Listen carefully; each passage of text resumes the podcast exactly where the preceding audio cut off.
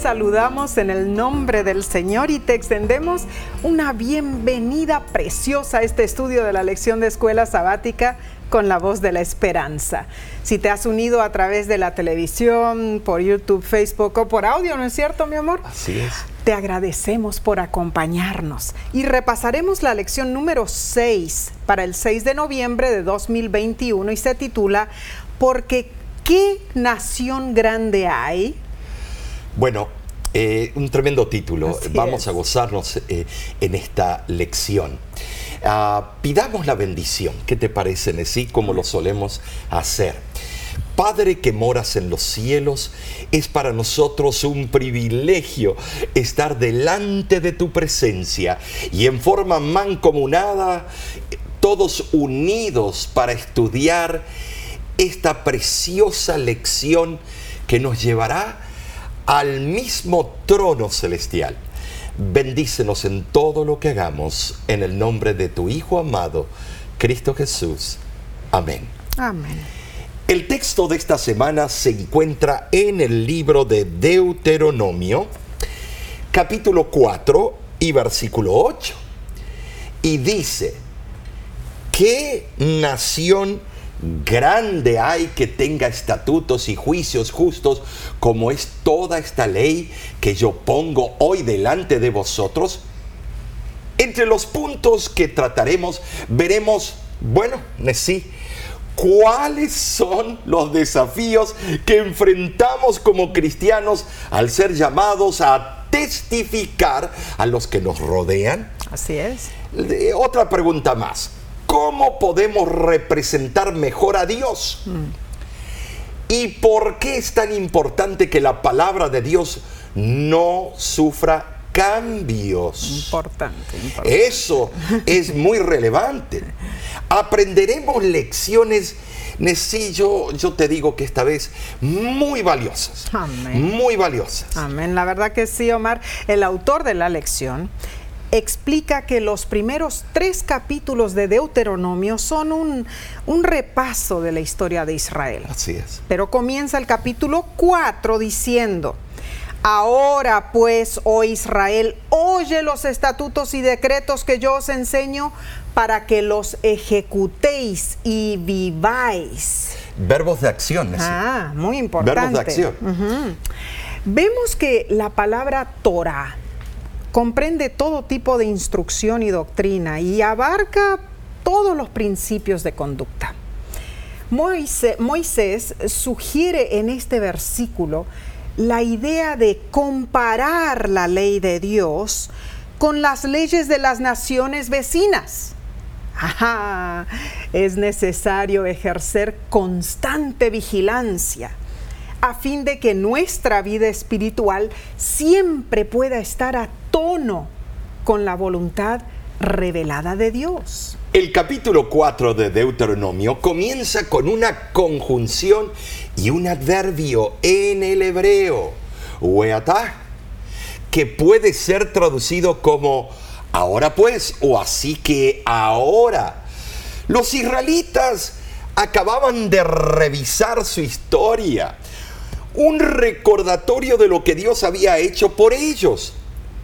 A pesar de la gran demostración de Dios, de su habilidad y bondad, los israelitas a menudo siguieron su propio camino e incluso adoraron a dioses paganos.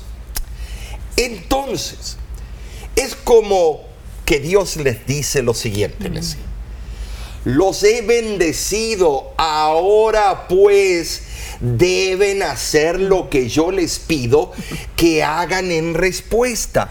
Es interesante cómo Dios se tenía que bajar del nivel supremo de Él para hablarnos como niñitos, porque nos poníamos tercos tercos en nuestra manera de ser y no queríamos entender lo que Dios nos quería decir. Y es cierto, porque desde el principio vemos como Dios le recuerda al pueblo constantemente, ¿no? Recuerden que los saqué de Egipto, recuerden que les di agua en el desierto, Así es. recuerden que les di alimento cuando tenían hambre en el desierto. Todas las bendiciones no era que estaban automáticamente en la memoria de los israelitas, sino que Dios se las inculcaba. Y, y fíjate que Dios usa mucho esas palabras. Acuérdate del día sábado. Eh, ¿Por qué? Porque él ya sabía que después del pecado íbamos a ser oidores olvidadizos. Así es, Omar. Y bueno, lo vemos, ¿no es cierto? Como mencionaste, ellos se fueron por la tangente. ¿Y qué tangente? Hacer las cosas que los vecinos hacían, ¿no es cierto? Los pueblos vecinos, adorar a dioses paganos. Querían ser políticamente correctos, Ah. como hoy en día. Mm. Quieren amalgamar las filosofías y las prácticas del mundo, y así lo hizo el pueblo de Israel y lo hacemos hoy en día. Ay, para ay, que ay. todos estén contentitos con nosotros y mm, eh, estemos en una zona de confort que nadie nos moleste. Es cierto, Omar, lo que Y eh, bueno, el libro Patriarcas eh, y Profetas explica las desviaciones que había cometido el pueblo de Israel. Veamos, dice, las relaciones con los pueblos paganos provocaron un deseo de seguir las costumbres nacionales de estos y encendieron una ambición de grandeza terrenal. Como pueblo de Jehová, Israel había de recibir honores, pero a medida que aumentaron su orgullo y confianza en sí, los israelitas no se conformaron con esa preeminencia, se preocupaban más por su posición entre las naciones. Este espíritu no podía menos que atraer tentaciones. Increíble lo que dice esta cita, Omar, justamente lo que mencionaste, porque eso está sucediendo con nosotros. Claro, queremos amalgamar, que nos acepten. Entonces no queremos ser conflictivos. Como dicen en inglés, we want to be cool. No, no, no, pero no solamente eso, Nessie. Vemos que muchos de los teólogos modernos, eh, muchos de los que estamos al frente, queremos presentar un evangelio, pero superficial, uno que no molesta a nadie. Es un evangelio eh, tan lindo, tan bonito, pero tarde o temprano vamos a tener que llegar y confrontarnos con la verdad. Cristo es el que nos salva, nos redime, pero en el momento que Cristo entró en el corazón, tiene que haber cambios. Amén. Amén. Si no es que Cristo no ha entrado en el corazón. Así es, ay Omar, esto está interesantísimo, pero pasemos a la parte del domingo 31 de octubre. Se titula No añadiréis ni disminuiréis. Ay, ay, ay. Esto es tremendo. Es. Esto le va a los grandes movimientos religiosos que han añadido o han quitado de los diez mandamientos. Y no solamente a ellos, sino al pueblo de Israel. Así es. ¿Y será que a nosotros también Ay, ay, nos está diciendo lo ¿Verdad mismo? no? Cuando ¿Verdad que rechazamos verdades fundamentales que se encuentran en la Biblia. Mm. Dice Deuteronomio capítulo 4, versículo 1 y 2. Ahora pues, oh Israel, oye los estatutos y decretos que yo os enseño para que los ejecutéis y viváis y entréis y poseáis la tierra que Jehová, el Dios de vuestros padres, os da. No añadiréis a las palabras que yo os mando, ni disminuiréis de ella para que guardéis los mandamientos de Jehová, vuestro Dios, que yo os ordeno. El capítulo 4 de Deuteronomio en sí es principalmente una exhortación a la obediencia. Claro que sí. Eh, y hay un conflicto hoy en día porque todos están enojados con la palabra obediencia. Mm. Nadie puede obedecer, que nadie. eh, Que es es imposible. Sí, la teología eh, quiere irse de un extremo que antes era puro legalismo, a un extremo, no te preocupes, tú no tienes que hacer nada. Es verdad eso. Mm. Eh, tus propias obras no te salvan, pero te tienes que levantar de donde estás y abrir la puerta, porque Cristo toca la puerta, eh, Apocalipsis 3:20, y tiene que ser abierta de adentro. Claro. El Espíritu Santo es el que te mueve a que te levantes, vayas a la puerta y permitas a Cristo entrar.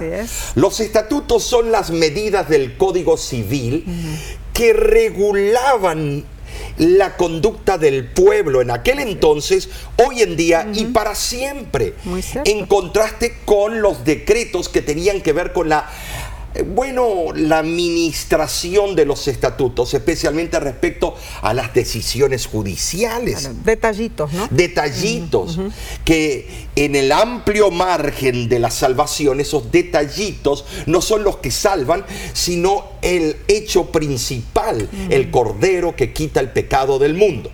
Ahora, la palabra traducida como decretos, es interesante, se traduce también como lo que es justo en Oh. Génesis capítulo 18, versículo 25. También aparece. O ¿no? cosa recta. Y eso en el primer libro escrito de la Biblia, no fue Génesis, fue Job, el más antiguo. Eh, Job 35, versículo 2. Interesante, es que todo lo que Dios eh, hace es realmente perfecto, ¿no es cierto? Perfecto.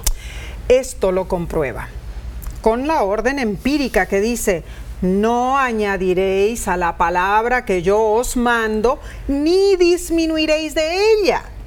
Bueno, el añadirle palabras humanas o quitarle según nos parezca es malograrlo, es arruinarlo todo. Por eso Apocalipsis capítulo 22, versículos 18 y 19 lo corrobora y Jesús dice allí, yo testifico a aquel que oye las palabras de la profecía de este libro. Si alguno añadiere a estas cosas, Dios traerá sobre él las plagas que están escritas en este libro. Y si alguno quitare de las palabras de este libro, de esta profecía, Dios quitará su parte del libro de la vida y de la santa ciudad y de las cosas que están escritas en este libro. Con estas serias palabras, Cristo Jesús autenticó el libro del Apocalipsis y confirmó que estaba lo que ya estaba escrito también en Deuteronomio.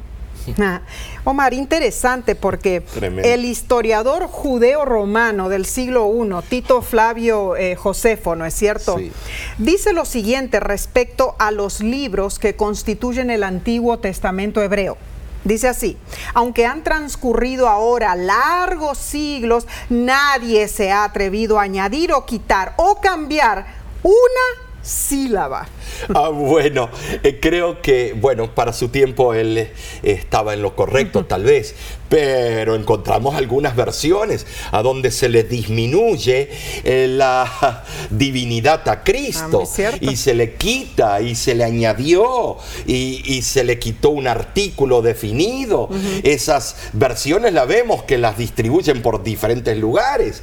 También eh, otros libros que dicen que son de igual relevancia o más sagrados que la propia Biblia. Eh, bueno, Josefo, si eh, resucitara, vería que lo que dijo eh, en el tiempo del fin, la verdad que ha habido muchos cambios. Bueno, pero hasta ese momento... Hasta ese momento No estaba ha- en lo correcto. no había habido cambio, No había ha- habido un cambio en ese momento. que él hubiera notado. Claro que no fue hasta años después que empezaron las mutaciones de los escritos eh, de la palabra de Dios. Así es. Pero, ¿quién busca cambiar los estatutos divinos y la ley de Dios? El archienemigo, el diablo, la serpiente antigua. El libro Mensajes Selectos nos explica lo siguiente. Satanás ha sido perseverante e incansable en sus esfuerzos para cambiar la ley de Dios. Ha tenido éxito en hacer creer al mundo la teoría que presentó en el cielo antes de su caída, según la cual la ley de Dios era defectuosa y necesitaba una revisión una gran parte de la profesa iglesia cristiana muestra por su actitud, aunque no por sus palabras, que ha aceptado el mismo error. Tremendo mensaje. Esta cita es, pero la pegó en el clavo cuando agarra el martillo y está clavando, le pegó en la cabeza, no en el dedo, que muchas veces lo hemos hecho. En justicia Dios da a cada uno lo que merece en armonía con sus obras. Eh, algunos dicen que no, no. Pero por tus obras serás juzgado, lo dice. Por favor, no se enojen porque hablamos de las obras. Si tenemos a Cristo, tenemos las obras de Cristo, pero también si seguimos a Satanás, tenemos las obras de Satanás. El que quita de las palabras de la Escritura Sagrada es tan culpable como el que les añade algo. Y el culpable sufrirá tres pérdidas supremas e irreparables. La pérdida de la inmortalidad, y el sufrimiento debido a la muerte eterna. Número dos, la pérdida de toda participación en la ciudad de la tierra nueva. Y número tres, la pérdida de todas las bendiciones y promesas del Apocalipsis. Estas son pérdidas completas y aterradoras, Ay, Omar, eh, esa será la triste realidad de aquellos que han hecho y hacen cambios a la palabra de Dios. En verdad, hasta los cambios más diminutos. pueden acarrear tristes resultados. Recuerdo aquella boda, Omar, en la, en la cual la novia había mandado escribir un versículo sobre el amor en el pastel de la recepción. El pastel era hermoso y muy bien decorado cuando los novios vinieron muy felices a cortar el pastel y sacarse las fotos, se horrorizaron. El versículo que estaba escrito estaba equivocado. Resulta que la novia pidió al repostero que escribiera sobre el pastel las palabras de Primera de Juan 4:18. que dice, en el amor no hay temor, sino el, que el perfecto amor echa fuera el temor. Pero el repostero se confundió y en vez escribió Juan 4:18. Y las palabras que estaban en el pastel de bodas eran, porque cinco maridos has tenido y el que ahora tienes no es tu marido. Ah, vale decir que, bueno, no sacaron foto del pastel, mandaron borrar la inscripción, cortaron los pedazos y los sirvieron enseguida para que nadie se diera cuenta, ¿no es cierto? De este error. Increíble, pequeño error, ya de entrada lo estaba llamando de adúltera. Eh, eh, el repostero no se dio cuenta, pero con graves consecuencias, de sí, eh, cuando uno cambia o añade. Es cierto que el enemigo ha intentado y sigue intentando hacer cambios a la palabra de Dios. Sin embargo, no logrará jamás destruir las verdades que en ella se encuentran. La pluma inspirada lo confirma diciendo, es tan cierto que tenemos la verdad como que Dios vive y Satanás con todas sus artes y con todo su poder infernal no puede cambiar la verdad de Dios en mentira, aunque el gran adversario procurará anular hasta lo sumo la palabra de Dios, la verdad fulgurará como una lámpara encendida. Ay, amén y amén, amén, Omar. El estudio de esta semana está cautivante. Tremendo. Increíble. Y bueno, tendremos que seguir estudiando, ¿no es cierto? Tenemos que seguir aprendiendo aún más. Pero antes tomaremos un breve descanso. Pero no te vayas, porque volvemos en unos instantes.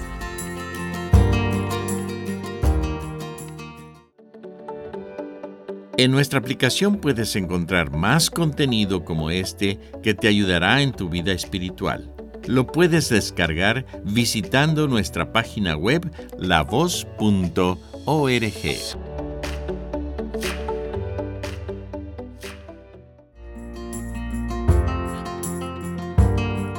Alabado sea Dios por darnos la magnificencia de su santa palabra para que podamos ser sabios en Cristo Jesús. Te agradecemos por acompañarnos en este estudio. Pasemos entonces a la lección del lunes, Omar. 1 de noviembre se titula Baal Peor. Nosotros tuvimos la oportunidad de visitar el Monte Carmelo eh, en las tierras santas y estimados, qué emoción nos dio. Se ve el Mediterráneo, se ve eh, eh, valles, un lugar estratégico y allí fue la lucha entre Baal y el Dios de los ejércitos, mm. cuando Elías pidió a Dios y descendió fuego de los, eh, del cielo. Qué, qué extraordinario. Algunos eruditos piensan que el Baal peor que aquí se menciona era un dios de deseos sexuales, tal como el que adoran tan ostensiblemente eh, en Lingam, en el shivaísmo, en la India hoy día. Tremendo. Ahora, Leamos números. Números capítulo 25, 25 versículos del 1 al 4 y dice, moraba en Israel y dice en Sittim, y el pueblo empezó a fornicar con las hijas de Moab, las cuales invitaban al pueblo a los sacrificios de sus dioses. Y el pueblo comió y se inclinó a sus dioses. Así acudió el pueblo a Valpeor y el furor de Jehová se encendió contra Israel. Y Jehová dijo a Moisés, toma todos los príncipes del pueblo y ahórcalos ante Jehová, delante del sol, y el ardor de la ira de Jehová se apartará de Israel. Wow. Oh, pero sí, ahórcalos. Oh. Eh, eh, por eso hay tantos escépticos y secularistas que el Dios del Antiguo Testamento era cruel. Mm. No, señores, no. Eh, ya ellos habían marcado su eh, Su sentencia, castigo, claro. su propio castigo. Ellos lo eligieron. Ah, Omar. no culpes a Dios. Es tremendo, en verdad. Estos versículos son increíbles y tristemente, si seguimos leyendo, vemos que la fornicación literal fue seguida por su acompañante espiritual. O sea, la adoración de los ídolos. Ahora, si no se hubiera dado el primer paso, ¿no es cierto?, de esa fornicación literal, probablemente el segundo no lo habría seguido, no, no habrían sido eh, o adorado a los dioses paganos, ¿no es cierto? Leímos que las mujeres moabitas, dice el, el versículo, ellas invitaban y tentaban a los israelitas. Sí, tal vez habrán sido chulísimas, Mm, preciosas. claro, me imagino que sí. Mejores, eh, eh, eh, mujeres que estaban todas decoradas y pinturrajeadas de una manera Mm. Claro. y coquetas y mostrando más de lo que debían mostrar. Bueno, y estimados, eh, más que seguro que- los hombres son hombres aunque sean israelitas. Ay, ay, y, ay. y- y estaban ahí con, eh, parecían cachorritos, Mm. eh, eh, mirando otras partes y La tentación La era tentación fuerte. de la carne. Así es. La participación en las fiestas de sacrificios en honor a los dioses paganos fue una secuela natural de la fornicación literal del pueblo de Israel. Ahora, también se lee que el pueblo participó en la fiesta haciendo qué? Comiendo de sacrificios en honor del dios de los moabitas. Ahí es cuando llegó la sentencia. Los culpables debían ser ejecutados con los principales de las tribus. Su jerarquía en el pueblo y su participación en la idolatría los hacían principalmente responsables. Ahora, viendo en el hebreo, es difícil decir en qué forma realmente se realizó el castigo. El verbo se usa también en segunda de Samuel ah, 21:6. ¿Para qué? Para describir eh, la ejecución de los siete hijos de Saúl. Ahora, Omar, muchos comentadores bíblicos piensan que la forma de castigo a la cual aquí se hace referencia ah, era ahorcamiento o empalamiento. Mm, Ah, o sea, en forma pública. Mm, en forma pública y sugiere una forma de ejecución que involucraba exposición de los cadáveres. Eh, es algo que se acostumbraba, los reyes de antaño acostumbraban eso para dejar una lección inculcada en la mente, no Eh. vuelvan a hacer lo que yo como rey les dije que no hagan. Claro, bueno, el hecho de exponer a la vista pública esos cuerpos se consideraba una gran deshonra y humillación para el castigado y para su familia. Pero a- aquí viene el asunto. ¿Por qué? ¿Por qué hacerlo así, un acto público? Porque el pecado de ellos era público. Mm. Y otra cosa más, hermanos, los que tenemos puestos de, eh, Responsabilidad de responsabilidad en la iglesia, tenemos una un- tenemos eh, un- además de una responsabilidad, un deber sobre todos. Claro, porque el grupo de personas nos está mirando. Y cuando nosotros caemos, Dios lo ve de igual manera como estos príncipes. Mm. Ay, ay, ay, y algunos decimos, no, qué cruel, cómo no lo perdonaron. Claro, Dios perdonó, Mm. la iglesia perdona, pero tiene que haber restitución Mm. pública. Era un castigo terrible y el acto ocurrió probablemente frente al tabernáculo del Señor. Ay, ay, ay, ay. En un lugar había salvación y al frente se puso, se los colgó. A veces, ay, no sé cómo explicarlo. Eh, ese culto de esas personas culpables eh, habían abandonado al verdadero Dios, pero habían hecho cosas horrendas. Porque si ustedes estudian la simbología, eh, si estudian las creencias de esos pueblos eh, paganos y las cosas que hacían y las violaciones que hacían, eh, el fetichismo y otras cosas, y el pueblo de Dios, estos líderes volcarse a eso para revolcarse Ah, con esas mujeres, terrible. estimados, no había ya más ofrenda que valiera para extenuar un pecado como el de ellos. Por lo tanto, su propia sangre fue derramada para pagar el castigo eh, de sus transgresiones. Qué triste. Mediante un proceder tan drástico, los jueces de Israel comprobarían su fidelidad a Dios y su culto. Ahora, esto fue algo grande. Eh, cada jefe o anciano de Israel debía llevar a cabo la sentencia que caía sobre los que estaban bajo su autoridad. ¿Y por quiénes eran responsables? Ahora te, me- pregunto algo, hermano. Cuando Aarón preparó ese becerro para ser adorado, ¿por qué él no murió? Murieron otros, pero ¿por qué él? A veces vemos una diferencia entre algunos impuestos especiales y, y decimos, ¿ve que Dios hace diferencia? No, porque Dios estudia el corazón de adentro y el móvil y el potencial y si hay verdadero arrepentimiento. En esos líderes no había verdadero arrepentimiento.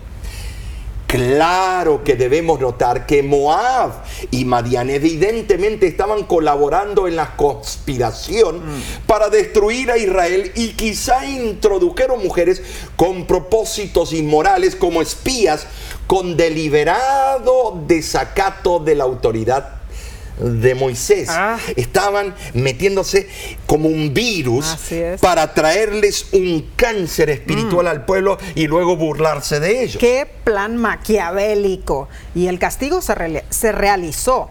Vemos a Finés. Finés era el único hijo de Eleazar y era el sucesor de su padre en el cargo de sumo sacerdote. Vemos en números 25, 7 y 8 que Finés tomó una lanza y atravesó a los dos principales idólatras. En esos versículos también se cuenta que murieron 24 mil personas que habían participado de la concupiscencia. Qué triste en verdad. Ay, no, sí, eso es increíble. El pecado comienza con una persona y luego se transforma en corporativo. Mm, Un cierto. mensaje que la sierva del Señor habló muy bien en el mensaje de 1888. Correcto. Ahora, el llevar a cabo una orden divina para disciplinar. Esto es tremendo No es decir. fácil. Y hacerlo de esa manera nos deja estupefactos. La verdad. Pero vemos que Fines fue bendecido por Dios. Hermanos, si yo hoy agarro una lanza y atravieso a algunos de los rebeldes dentro de nuestras iglesias o, o- o- o fuera de la iglesia, Ah, no, no, no. pero me llevan derecho al calabozo y me toman como un asesino en serie. pero ahí Dios lo bendijo, porque también veía el potencial y el espíritu contrito del ejecutor. Wow. Sus descendientes siguieron con el puesto del sacerdocio y aunque hubo una interrupción temporaria en la sucesión en el tiempo de Elí con sus dos hijos perversos, la misma fue restaurada por el rey Salomón con Sadoc, que era descendiente de Fines, y así continuó el sacerdocio en, en esa familia hasta el periodo griego.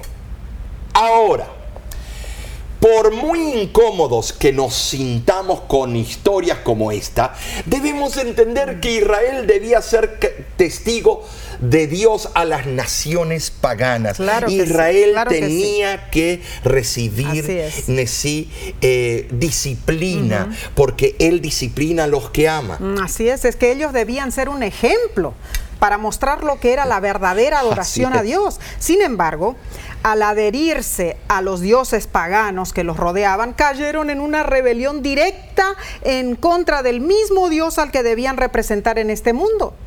La lección nos invita a pensar en lo siguiente. Nuestras mentes y cuerpos están íntimamente vinculados, o sea, lo que afecta a uno afecta al otro. ¿Qué podemos aprender de esta historia sobre cuán peligrosa puede ser la indulgencia para nosotros espiritualmente? La sierva del Señor lo explica muy bien. En el libro La Temperancia nos dice lo siguiente, la acción saludablemente armoniosa de todas las facultades del cuerpo y de la mente produce felicidad. Y cuanto más elevadas y refinadas son las facultades, tanto más pura y sin mezcla la felicidad. Más claro imposible, ¿no es cierto? O sea, Oh. tremendo. O sea, pero ahora, pasemos, Omar, enseguidita porque ya se nos va el tiempo. La lección del martes 2 de noviembre se titula Seguida Jehová vuestro Dios. Ahora, vimos cómo miles fueron destruidos en aquel horrible día por su pecado al seguir a Baal peor. Sin embargo, algunos no siguieron esa apostasía. Habían rodillas que no se habían doblegado. ¿Quiénes eran ellos? En Deuteronomio capítulo 4, versículo 4 dice, mas vosotros seguisteis a Jehová vuestro Dios, todos estáis vivos hoy. En otras traducciones dice, vosotros que fuisteis fieles. La palabra hebrea correspondiente a seguir o ser fiel representa la más íntima relación posible con la de entre un esposo y, una esposa. La idea es la misma. Ellos debían aferrarse a Dios. O sea, esas personas que no pecaron se dieron por completo a Dios y obtuvieron poder y fortaleza de Él. Mm, interesantísimo. Y para reiterar, leamos Judas, versículo 24, dice, aquel que es poderoso para guardaros sin caída y presentaros sin mancha delante de su gloria con gran alegría. Y primera de Corintios 10:13 añade, no os ha sobrevenido ninguna tentación que no sea humana, pero fiel es Dios que no os dejará ser tentados más de lo que podéis resistir, sino que dará también juntamente con la tentación la salida para que podáis soportar. Dios es fiel a sus promesas y a la invitación que ha extendido a los seres humanos para que le sirvan. Ay, Omar, si, si Dios hubiera permitido que a su pueblo le sobrevinieran tentaciones eh, mayores que sus fuerzas para superarlas, entonces habría parecido que sus promesas no eran dignas de confianza, ¿no es cierto? La fidelidad a Dios es la base de la, de la seguridad del cristiano contra el enemigo. Es completamente inseguro depender de nosotros mismos, pero estaremos a salvo si dependemos enteramente Amén. de las promesas de nuestro Dios, quien es fiel a su pacto. Ahora, Siempre debemos recordar que Dios no nos librará si deliberadamente entramos en el terreno del enemigo, pues ahí es seguro que nos encontraremos contra la tentación. Eh, eh, estás en lo correcto. ¿Por qué? Te voy a decir, eh, es nuestra salvaguardia en sí. Por eso debemos velar en cuanto a los lugares a donde frecuentamos, las cosas que vemos en la televisión, en la red social, en los medios, eh, en lo que leemos, lo que oímos también. Pero podemos estar seguros que si somos atacados por el enemigo, Dios no permitirá ¿sí? que ninguna de las tentaciones sea superior a nuestra fortaleza. Amén. Gloria a Esta Dios. salida que Dios nos da no es un camino mágico para evitar la tentación. No, no, no, no lo es, porque algunos creen que es una varita mágica, mágica, sino más bien una vía de escape de la tragedia de caer en el pecado y de ser vencido por la tentación. Tremendo es. Es cierto que Dios permite que venga la prueba pero también prepara al mismo tiempo los medios por los cuales y los mecanismos por los cuales podamos ganar la victoria contra el pecado. Y el mecanismo principal es Cristo Jesús su Hijo. Así de maravilloso es el poder de nuestro Padre Celestial. Ah, así de maravilloso es Dios. Ahora reconocemos que la idolatría puede presentarse bajo muchas formas, incluyendo la codicia de ganancias, el deseo de dominar a nuestros semejantes, la complacencia de los diversos apetitos carnales y la desmedida locura de buscar placeres, entre otros. Ay, Omar, nadie, nadie es suficientemente fuerte para exponerse deliberadamente y sin necesidad a un contacto con la idolatría, ¿no es mm, cierto? En cualquiera de sus formas. Y librarnos de contaminarnos es imposible. Por eso debemos cuidarnos mucho, porque los peligros implicados en relacionarnos con los que no aman ni obedecen a Dios son tan grandes, hermanos, que el Señor nos exhorta a que nos separemos del estrecho contacto con esas personas y la lección nos pregunta, ¿no es cierto? ¿Cómo puede la oración, el estudio de la Biblia y la adoración a Dios ayudarnos a aferrarnos más al Señor? Ah, es que cada momento que nuestra mente está ocupada en las cosas de Dios es un momento de victoria en contra del enemigo que busca destruirnos. Por eso, te invitamos a llenar tu mente de las maravillas del cielo. Ocúpate de los negocios del Señor y Satanás no tendrá cabida en tu corazón. Seguiremos entonces con este fascinante estudio de la palabra de Dios después de esta corta pausa. Volvemos enseguida.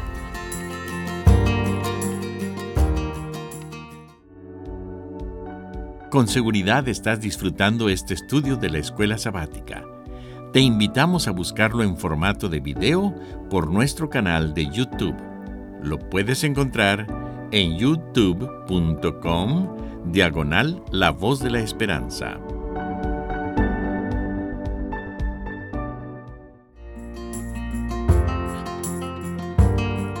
Gracias por acompañarnos. Y para entender más profundamente este estudio, compenetrémonos en la lección del miércoles 3 de noviembre titulada ¿Porque qué nación grande hay? Tremenda pregunta. Todos estos títulos son tremendos. Después de los primeros versículos de Deuteronomio 4, eh, vemos textos más profundos y bellos de toda la escritura. El original en el hebreo es magnífico. Y nos presenta el mensaje principal de todo el libro. Leo lo que dijo Moisés en Deuteronomio capítulo 4, versículos del 5 al 9. Mirad, yo os he enseñado estatutos y decretos, como Jehová mi Dios me mandó, para que hagáis así en medio de la tierra en la cual entráis para tomar posesión de ella guardadlos pues y ponedlos por obra, porque esta es vuestra sabiduría y vuestra inteligencia ante los ojos de los pueblos, los cuales oirán todos estos estatutos y dirán, ciertamente pueblo sabio y entendido, nación grande es esta porque ¿qué nación grande hay que tenga dioses tan cercanos a ellos como lo está Jehová nuestro Dios en todo cuanto le pedimos? ¿Y qué nación grande hay que tenga estatutos y juicios justos como es toda esta ley que yo pongo hoy delante de vosotros? Por tanto, guárdate y guarda tu alma con diligencia para que no te olvides de las cosas que tus ojos han visto, ni se aparten de tu corazón todos los días de tu vida. Antes bien, las enseñarás a tus hijos y a los hijos de tus hijos. Dios desea que su pueblo, sus hijos, se percaten que han sido llamados y escogidos por una razón especial. Así es, Somos privilegiados, únicos en, en el universo. Amén. Y Dios aprecia y valora altamente la ejecución práctica de su voluntad. El respeto que las naciones tendrían hacia Israel eh, estaría en proporción con su fidelidad en observar los mandamientos de Dios. Las bendiciones derramadas sobre el pueblo de Israel al vivir ellos en armonía con los requisitos di- divinos impresionarían a las naciones circunvecinas. Pero pensemos en esta comparación. Israel adoraba y servía al Dios que creó el cosmos, al Señor eh, eh, del cielo, del universo, de la tierra. En cambio, los paganos, Omar, adoraban a las rocas, A las rocas, a los rayos, Las piedras. a- al viento. la madera, a los demonios. ¡Qué gran diferencia, Omar! Tremendo, porque esos son creaciones del Dios verdadero. Así no es. son dioses en No, sí no, mismos. no, no. Eso es en verdad una disonancia abismal. En estos versículos Moisés señaló dos cosas básicas que hicieron de Israel una nación especial. Primero, el Señor estaba cerca de ellos, pues de manera única los acompañaba a través del santuario y en segundo lugar, tenían los estatutos y los juicios justos como es de toda ley, la ley. Y, te, eh, digo esto porque lo encontramos en Deuteronomio 4.8, que así era. El Señor les había prometido a través de Abraham que los haría una gran nación. Una nación que podría ser el medio de salvación para el resto del mundo. Fueron elegidos por Dios y tenían la gran responsabilidad de ser un ejemplo a los que lo rodeaban para que supieran quién era el Dios verdadero. una gran responsabilidad. Y los versículos 32 al 35 del mismo capítulo 4 añaden algo precioso y dice, porque pregunta ahora si en los tiempos pasados que han sido antes de ti, desde el día que creó Dios al hombre sobre la tierra, si desde un extremo del cielo al otro se ha hecho cosa semejante a esta gran cosa o se haya oído otra como ella. ¿Ha oído pueblo alguno la voz de Dios? Hablando del medio del fuego como tú la has oído sin perecer. ¿O ha intentado Dios venir a tomar para sí una nación de en medio de otra nación con pruebas, con señales, con milagros y con guerra y mano poderosa y brazo extendido y hechos aterradores como todo lo que hizo con vosotros Jehová, vuestro Dios en Egipto ante tus ojos? A ti te fue mostrado para que supieses que Jehová es Dios y no hay otro fuera de él. Ay, Omar, estos versículos son preciosos. Poderosos. Y esto comprueba las maravillas que Dios hizo con su pueblo. Y en verdad, es vivificante recordar el proceder de Dios en lo pasado, ¿no lo crees? Así es. A Israel se le había dado tanto, tantas bendiciones, Plato tantos servido. milagros. Pero, ¿cómo respondieron ellos? Ah, muy, muy Dejaron serio. mucho que desear. Mm, pero sigamos estudiando. Veamos la parte del jueves 4 de noviembre. Se titula Vuestra sabiduría y vuestra inteligencia. Bueno, sabiduría e inteligencia. Nos creemos a veces la divina pomada, Mm. Pero sin Cristo, ¿cómo nos falta sabiduría?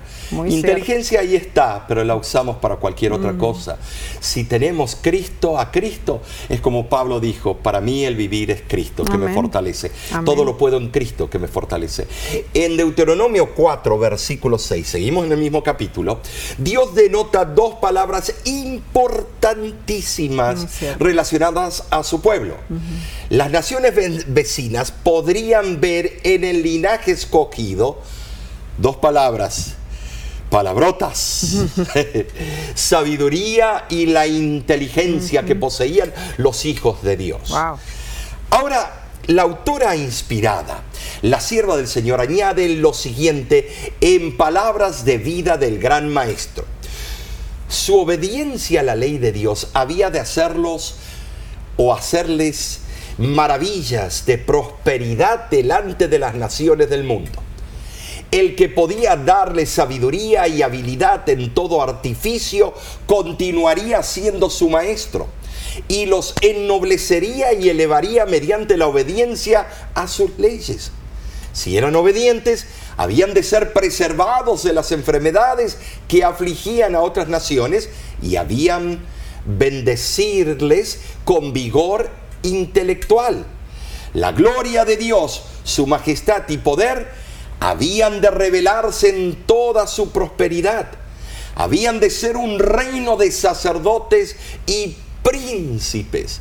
Dios les proveyó toda clase de facilidades para que llegaran a ser la más grande nación de la tierra.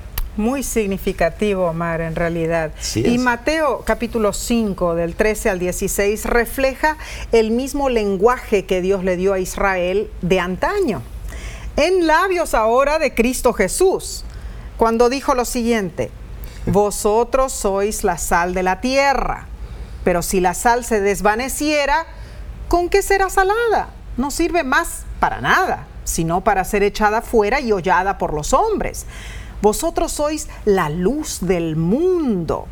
Una ciudad asentada sobre un monte no se puede esconder, ni se enciende una luz y se pone debajo de un almud, sino sobre el candelero y alumbra a todos los que están en casa. Así alumbre vuestra luz delante de los hombres para que vean vuestras buenas obras y glorifiquen a vuestro Padre que está en los cielos. Omar, en la tierra donde vivió Jesús, ¿no es cierto? La sal se recogía en la costa del Mediterráneo y eh, en, el mar, en la costa del Mar Muerto también. Por la forma en que se la recogía, quedaba bastante impura. Al humedecerse la sal, por ser soluble en el agua, esta se desvanecía y solo quedaban las impurezas que eran insípidas. Y la pluma inspirada dice, la idea básica en la comparación de los ciudadanos del reino con la sal es que ella sirve para preservar. Así es. Antes de que hubiera refrigeración u otros métodos modernos para conservar los alimentos, se empleaba mucho la sal para ese fin.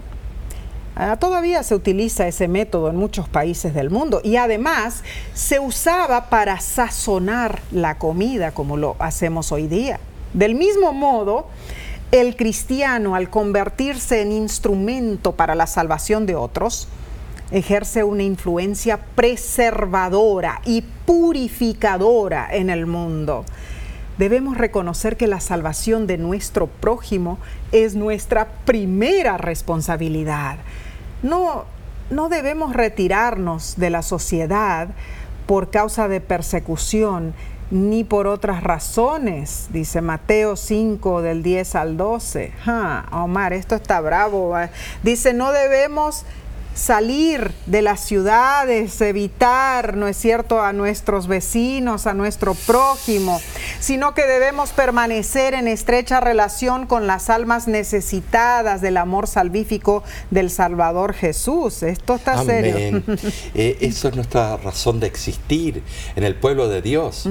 Eh, sería realmente ilógico que como cristianos perdiésemos nuestras características autóctonas esenciales y todavía fuéramos cristianos. Muy cierto. Así como que la sal perdiera su sabor y todavía se la considerara y se la empleara como sal. Es insípida. Mm. Claro. Si somos cristianos solo de nombre, nuestra ciudadanía nominal en el reino de los cielos se convierte en una completa Muy farsa. cierto, muy cierto. Eh, no somos cristianos si no reflejamos el carácter de Cristo.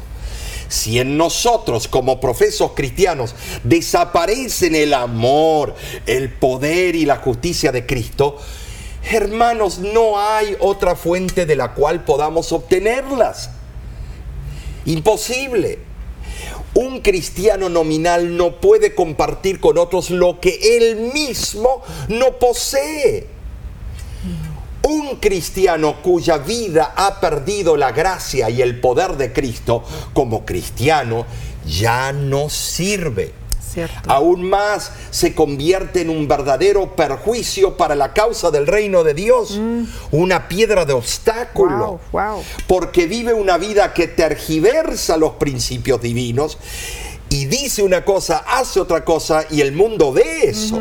Ahora, e, eso sucede, Omar, cuando evadimos el mandato de Dios. Claro. O sea, Dios dijo, dijo ve, predícales a otros, enséñales a otros. Pero vive lo que Cristo Jesús, vive lo que, lo que tú predicas.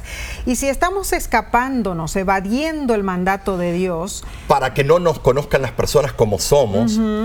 O muchas veces las personas dicen, bueno, es que ya viene la persecución y debo alejarme de toda la gente, entonces paramos de predicar en, ese, en esa forma, ¿no es cierto? Sí, es que tenemos miedo de decir la verdad, claro, claro. Eh, el miedo al rechazo. Eh, ese es el problema. Pero nuestro, eh, nuestra orden de parte de Dios continúa. Ahora, también vemos que el pueblo de Dios fue llamado a ser la luz del mundo. Y Jesús representó a los que aman y sirven al Señor como luces que reflejan el sol de justicia, el que ilumina con su luz incomparable.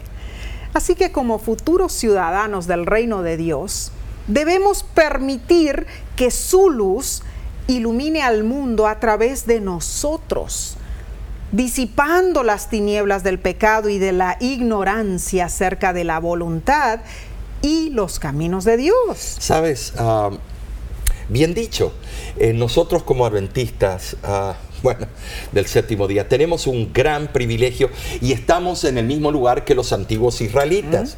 Mm, muy cierto. Eh, quiero dirigirme a ti. Hermano, hermana, piensa en todo lo que Dios te ha dado a ti, me ha dado a mí, en comparación con el mundo allá afuera. Ah. Y la pregunta es, ¿Cómo estamos respondiendo a todo lo que Dios nos ha regalado? ¿De qué manera estás tú proyectando la sabiduría y la inteligencia mm. que Dios te ha dado ante el mundo?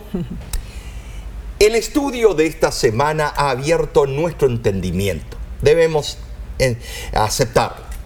No nos quedemos pensando y culpando los errores del pueblo de Israel o hacer lo mismo con el pueblo de Israel ahora.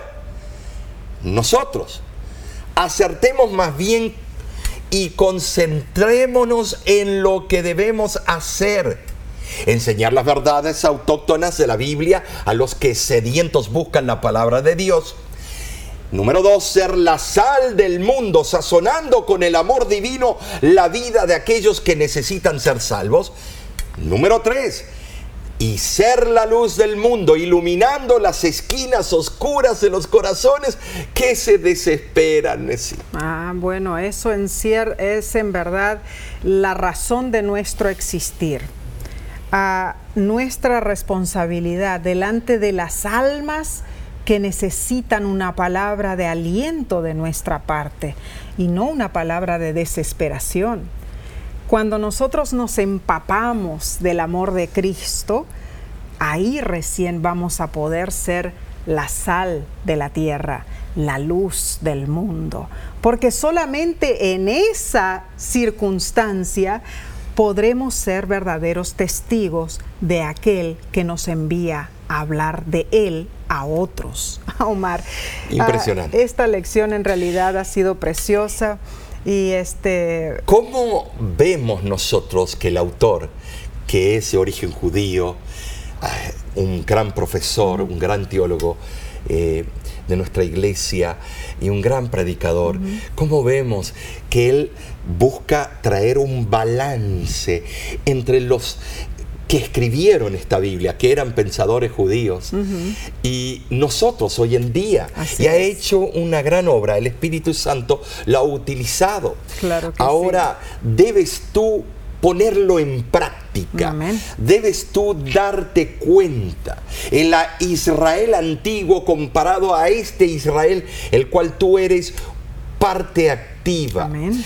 ¿Cómo estamos nosotros enfrentando las verdades bíblicas? La verdad de que Cristo es nuestro Salvador personal, que Cristo es el que nos santifica, que Cristo nos justificó, nos santifica y muy pronto viene a glorificar su iglesia. Gloria a Dios. ha gloria sido una semana Ah, magistral. Y sabes, es nuestra oración que te aferres con todas tus fuerzas a nuestro amante Padre Celestial y que sigas sus divinos estatutos. Ah, pero Omar, aquí no, no Oh, termina, ¿no es seguiremos la semana que viene. Claro que sí, otro estudio cautivante.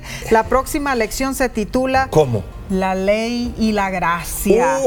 Uh, te invitamos a acompañarnos nuevamente por este mismo medio. y comparte, comparte este estudio con tus amigos. Suscríbete en nuestro canal de Amén. YouTube, dile a otros eh, para que este mensaje llegue a toda tribu, lengua y pueblo. No es solo nuestra iglesia, sino todas las iglesias del mundo que aman y profesan a Jesús. Amén, amén. De nuestra parte, será hasta la próxima semana.